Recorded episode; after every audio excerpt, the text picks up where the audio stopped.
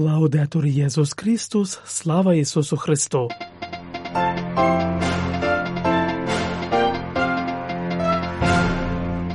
Ви слухаєте інформаційний випуск з Ватикану.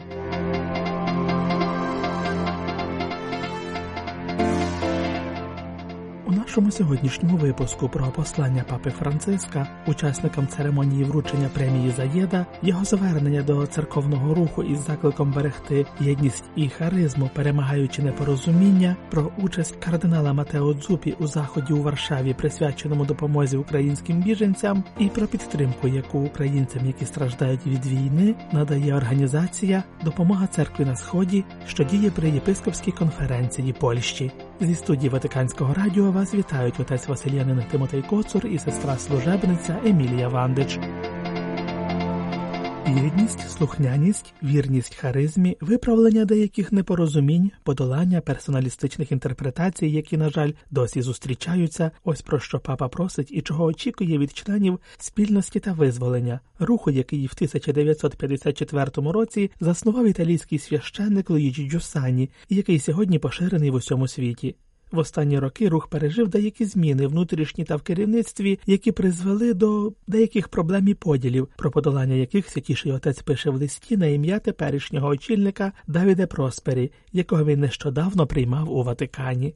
Папа зазначив, що радіє з приводу того, що вони серйозно і з готовністю взяли до уваги його побажання, висловлені під час аудієнції в жовтні 2022 року. Мені особливо лежить на серці заохотити вас і всіх прихильників дбати про єдність між вами, адже тільки вона, слідуючи за пастирями церкви, зможе стати з бігом часу охоронцем плідності харизми, якою Святий Дух наділив отця Джуссані, пише Святіший Отець. Папа підкреслює, що для збереження харизми та належного пристосування її до вимог часу, в якому ми покликані свідчити віру в Христа, потрібно переступити через персоналістичні інтерпретації, які, на жаль, досі зустрічаються і несуть загрозу підтримки однобічного бачення харизми. З цього випливає заохочення і далі докладати зусилля для збереження її цілісного бачення. Тому в цей вирішальний для вашої історії період після смерті засновника я заохочую всіх членів руху триматися обраного шляху під проводом церкви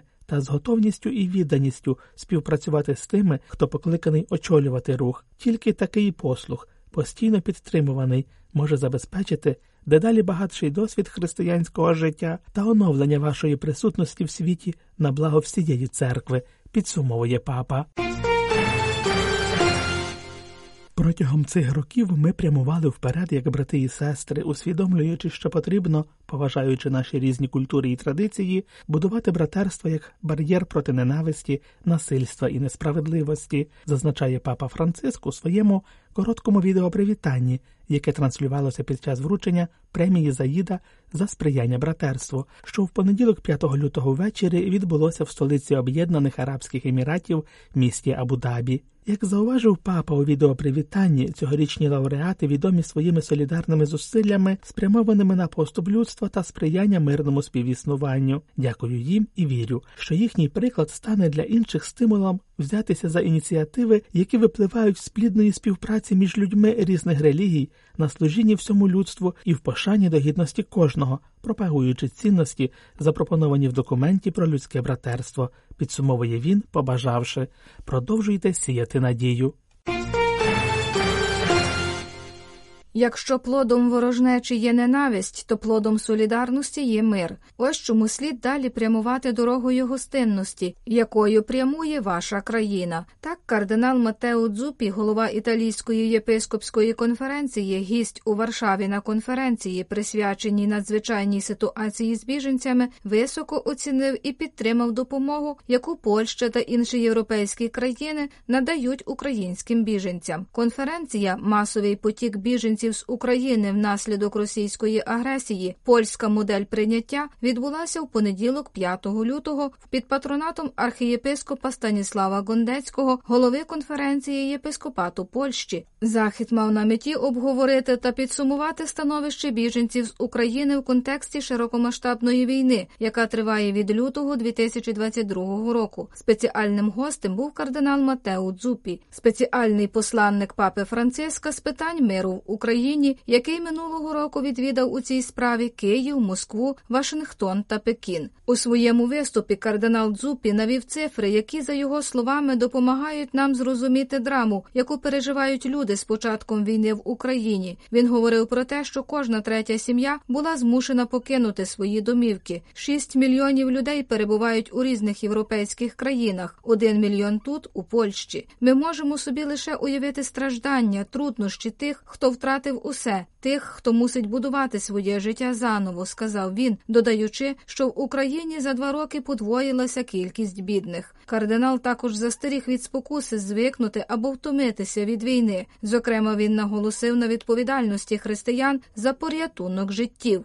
Ми не можемо змиритися з тим, що жертви серед цивільного населення, які становлять більшість у кожній війні, розглядаються як супутні втрати. Говорячи про ініціативи Святого Престолу на підтримку миру, кардинал Дзупі підкреслив, що не існує якогось конкретного плану або посередництва, але прагнення папи надати всі необхідні нагоди, розглянути, вислухати і сприяти всьому, що може призвести до вирішення конфлікту. Кардинал розповів про діалог, який приніс плоди, хоча, як підкреслив він, результати завжди будуть занадто малі, оскільки ставкою є людське життя. Занадто мало неповнолітніх повернулися в свої сім'ї, сказав він, коментуючи один із головних напрямків цього посередництва. Голова Італійської єпископської конференції також розповів про нові ініціативи церкви в Італії. Ми хотіли б запросити сотні, тисячі дітей і підлітків, які залишилися сиротами або просто втікли від війни, наступного літа провести певний час у наших сім'ях. Ця ініціатива, за словами кардинала, допоможе пережити те, що пережили багато поляків, приймаючи українців, зрозуміти їхні страждання і потребу в притулку. Зі свого боку, архієпископ Станіслав Гондецький, президент Польської єпископської конференції, розповів про діяльність церкви в Польщі. Він підсумував допомогу, надану біженцям з України, та співпрацю з урядом у цій сфері.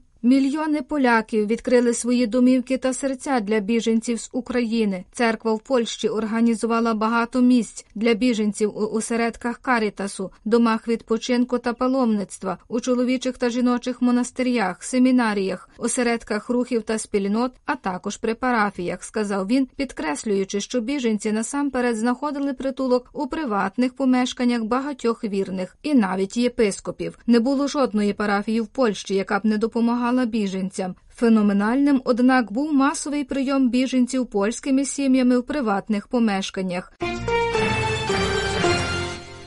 Ми не можемо війну в Україні відкласти десь на полицю і сказати, що становище народу цієї країни нас не стосується, каже в інтерв'ю для Радіо Ватикану отець Лєшик Крижа. Від початку повномасштабної війни він був в Україні 22 рази, особисто привозячи гуманітарну та матеріальну допомогу. Люди, яких я зустрічаю, дуже вдячні. Вони також завжди просять, щоб про них не забували. Це і наша війна, і вона далі повинна нас хвилювати, підкреслює керівник групи допомоги церкви на Сході при Польській єпископській конференції. Метою його першої в новому році поїздки були Харків і навколишні села, які лежать всього за 5 кілометрів від російського кордону. Великою проблемою в цьому регіоні є заміновані поля. Незважаючи на це, люди повертаються до своїх звільнених домівок і хочуть жити нормально. Приємно те, що вони не просто просять про допомогу, а хочуть самі заробляти собі на життя, каже отець Крижа.